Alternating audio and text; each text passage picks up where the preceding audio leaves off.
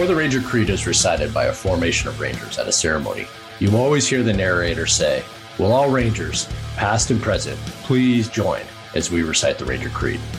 Every Ranger will stand, and as they say those six stanzas, they are transformed back to a time when they had the pleasure and the burden of this brotherhood.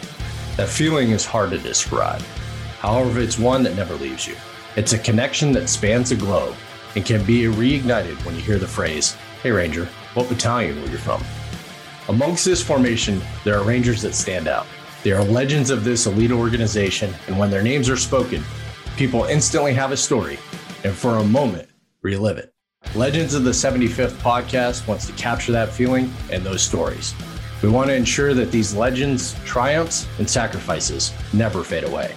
So sit back with your favorite adult beverage and listen to the stories from the legends of the 75th.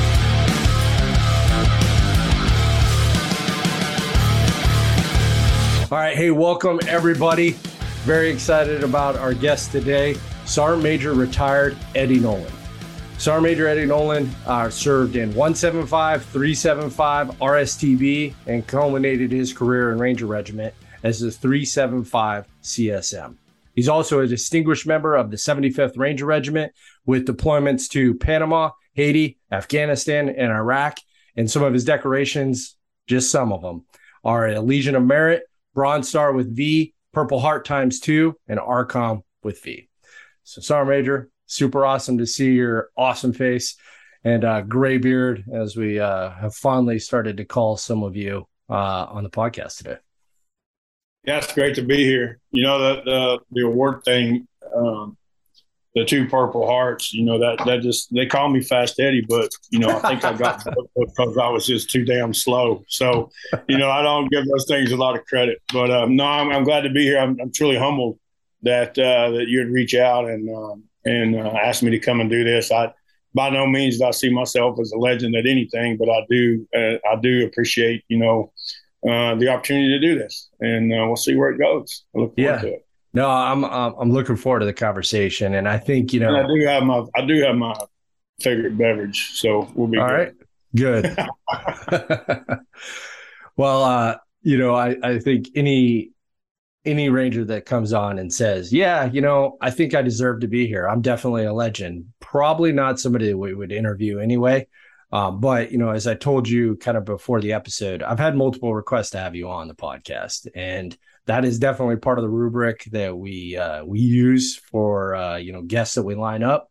Is how many times have they been requested by individuals that are patrons of uh, Legends of the 75th? So um, I think my point being is is people would disagree with you. So anyway, starting at the beginning. So you joined the army in 1988 did. Why did you want to be a ranger? You know, I thought about that question, and I just I can't. I, damn, that was a long time ago. I do remember that I went I went to the recruiter, and the guy was like, I told him I said I want to be a ranger, and somebody told me about rangers. So you know, I did some research. We didn't have Google and all that stuff to where we could just look it up. But I did know a guy that spent some time, said he spent some time in the Ranger Regiment. So I thought it's kind of cool, or maybe not the regiment, but as a Ranger. I don't know exactly what is, I can't remember what he did. But I wanted to be infantry. I knew that.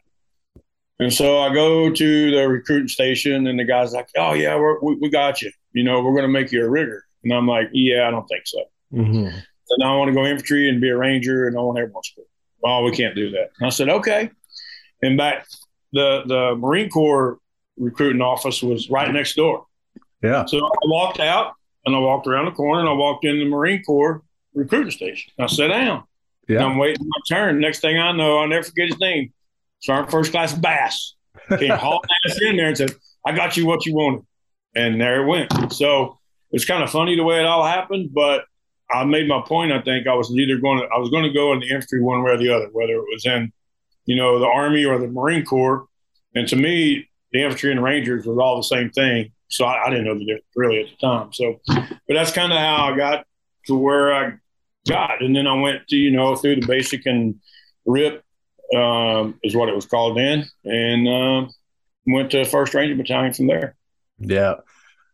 it's funny how many people we sit down and we interview that have like a similar story about basically how they had a strong arm, you know, some recruiter or something. And you sit there talking about the Marine Corps. So I did the exact same thing, except I did it at MEPS because my recruiter, the guy that recruited me, one, he was like drunk all the time.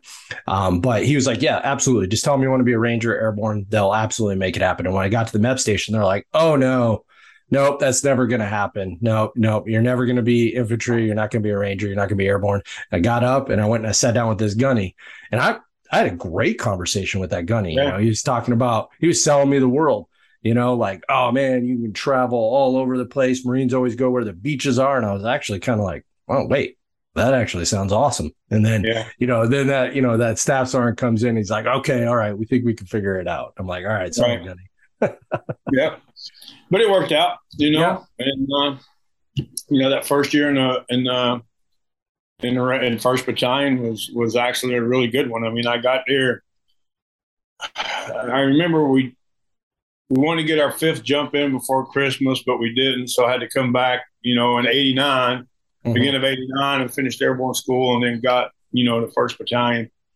And then that first year that I was there, holy cow, we went to I went to Ranger School, got my EIB, jumped into Panama, got my combat jump star, my CIB. So the first year for me went pretty damn quick. Uh, it went fast. Yeah.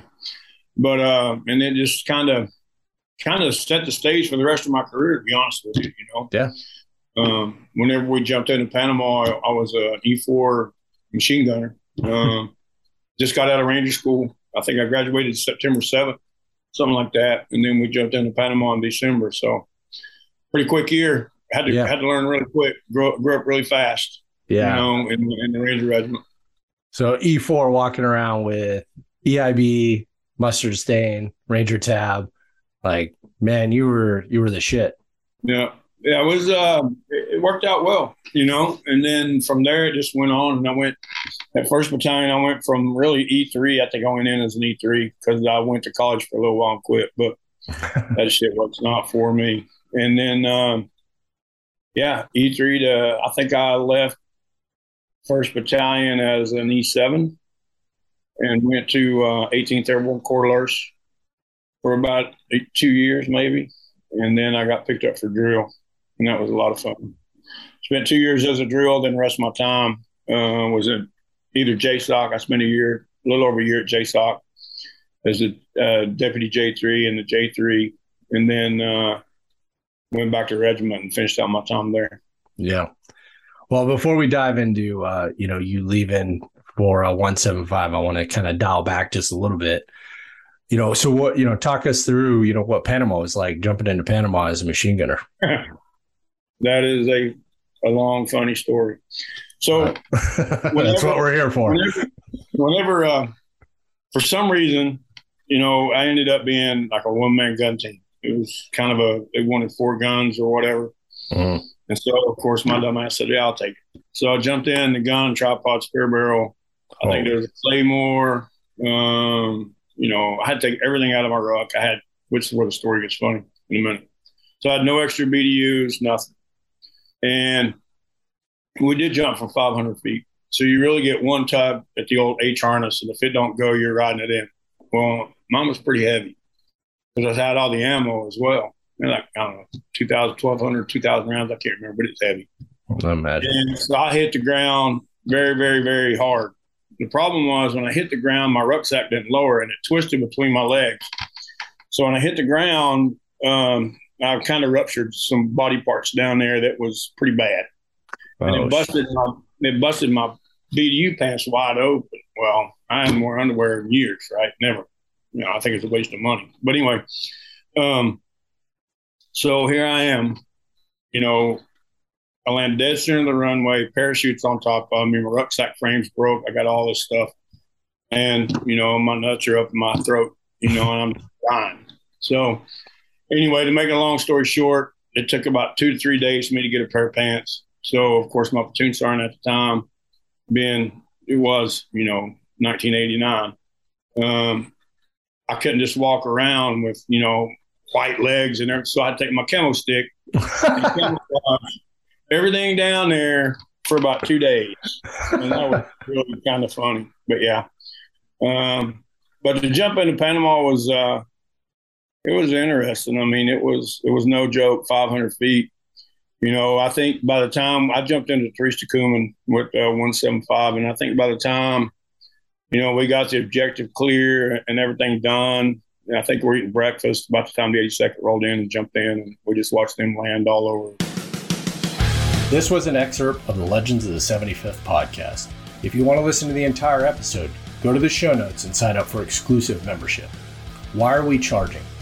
Some of the guests want to know that their stories have a level of protection and can share freely without it being available to the general public. To produce a professional product, it costs money. Your subscription helps us ensure we keep it to the level of what's expected from this elite organization. The podcast is the first phase. We plan to add videos, apparel, Ranger history blog, and more episodes each month. So, as Legends grows, you will get more bang for your buck. We don't want to interrupt or muddle episodes with sponsorship clips or ads. Your support is much appreciated. We look forward to building this exclusive group with your support. Rangers lead the way.